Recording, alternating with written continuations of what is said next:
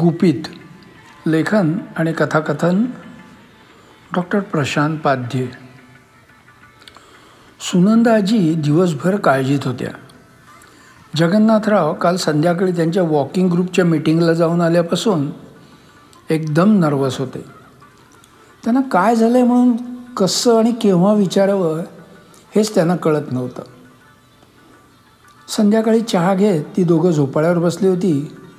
तोच मुहूर्त हा विषय काढण्यासाठी योग्य वाटल्यानं सुनंदा आजींनी जरा बिचकत बिचकत विचारलंच. काय हो? काय झालं आहे असे चेहरा पाडून का आहात? काही दुखतंय खुपतंय का? ते बराच वेळ काही बोललेच नाहीत. आणि सुनंदा आजींच्या काळजीत आणखीनच भर पडली.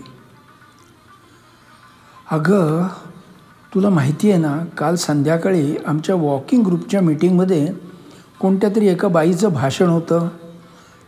म्हातारपणावर मात आणि आनंदाचा शोध असं काहीतरी. एकदाचे जगन्नाथराव बोलायला लागले. हो माहिती होतं मला. तुम्हीच नाही काय लवकर चहा मागितला होता? लवकर जायचं म्हणत होता? हो ग पण शेवटी घोटाळा झालाच. माझी ती बस चुकली. आणि नंतरची बस पकडून गेलो. पण मी गेलो तेव्हा भाषण संपलेलं होतं. त्या बाई वेळेच्या अत्यंत काटेकोर होत्या. त्यांनी ठरवलेल्या वेळीच भाषण सुरू केलं आणि संपवलं. मी गेलो तेव्हा सगळे जेवायला निघाले होते. मी प्लेट घेण्यासाठी लाईनमध्ये उभा राहिलो. तेवढ्यात दिगू म्हणाला अरे जगन्नाथ ते बाई तुला बोलावत आहेत मी पाहिलं तर ज्यांनी भाषण केलं त्याच बाई बोलावत होत्या.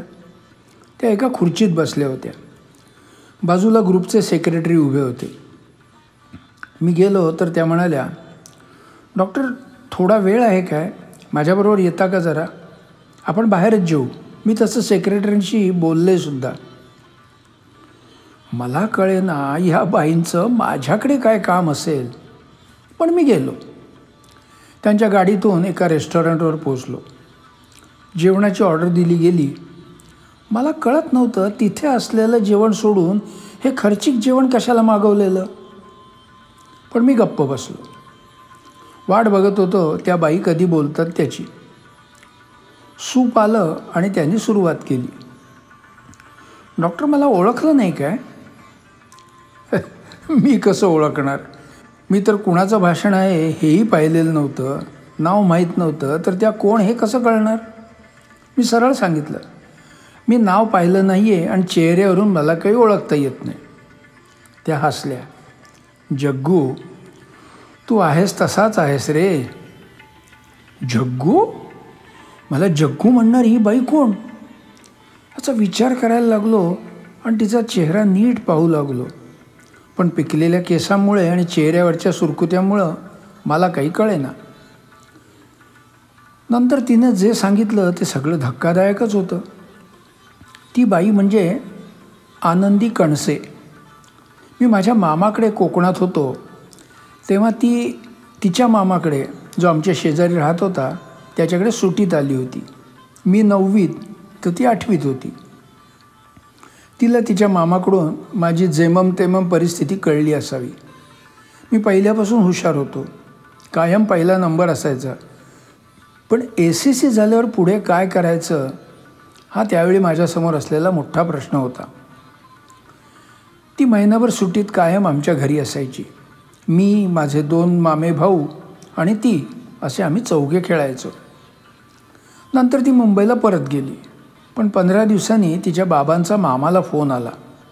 बराच वेळ बोलणं चाललं होतं त्यांचं. पुन्हा दुसऱ्या दिवशी फोन आला.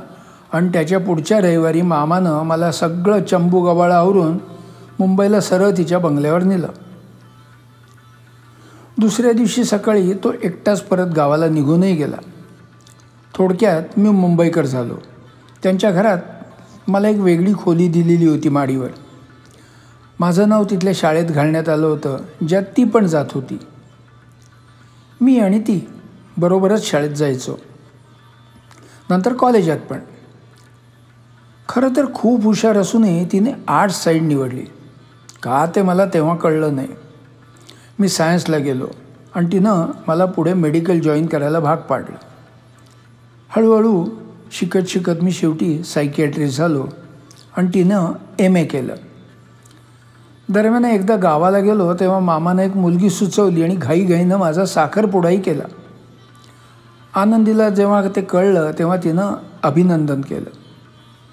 माझं तुझ्याशी लग्न झालं तेव्हा चार दिवस आधी तिला जर्मनीला उच्च शिक्षणासाठी जावं लागलं. नंतर ती परत कधी आलीच नाही. तिनं कुणाशी कॉन्टॅक्टही ठेवला नाही. तिच्या आईवडिलांचं निधन झालं तरीही ती आली नाही. जवळजवळ तीस वर्षांनी काल आमच्या ग्रुपला लेक्चर द्यायला आली. पण तिला कल्पना नव्हती की मी त्या ग्रुपमध्ये आहे. पण खरा धक्का बसला जेव्हा ती म्हणाली नवरा बायकोनं एका फील्डमध्ये असूच नाही. म्हणून मी आर्ट्स निवडलं. हिचं तर लग्न झालेलं नाही. मला त्याचा अर्थ कळला नाही. मग ती म्हणाली अरे म्हणून तर मी तुला मेडिकलला पाठवलं ना? खरं तर मी सायकियाट्रिस्ट पण तरीही माझ्या डोक्यात काही प्रकाश पडला नाही. नंतर उशीर होतोय. मला उद्या सकाळी बर्लिनला परत जायचं आहे चल बाय. कायम खुश राहा हीच देवाकडे प्रार्थना करते. Bye see you good night म्हणत तिनं माझा हात घट्ट दाबून माझा निरोप घेतला. आज सकाळी मला तिच्या बोलण्याचा अर्थ कळला. पण आता बोलण्यात काहीच अर्थ नव्हता. कारण ती पहाटेच्या विमानानं गेलीही असणार. तिचं माझ्यावर असलेलं प्रेम मला कधीच कळलं नाही. ते केवळ एकतर्फी राहिलं कायम. जाऊ द्या हो. आता कशाला जास्त विचार करताय? काही विचार करू नका. जे नशिबात असतं ना तेच होतं. सुनंद आजींना पूर्ण माहीत होतं की जगन्नाथरावांचा मामा मुद्दाम घाईनं त्यांच्याशी त्यांचं लग्न लावतो आहे नाहीतर तो कणसेंचा जावई होईल. इतकी वर्ष माहीत असलेले गुपित यापुढेही त्या कायम आपल्याशीच ठेवणार होत्या.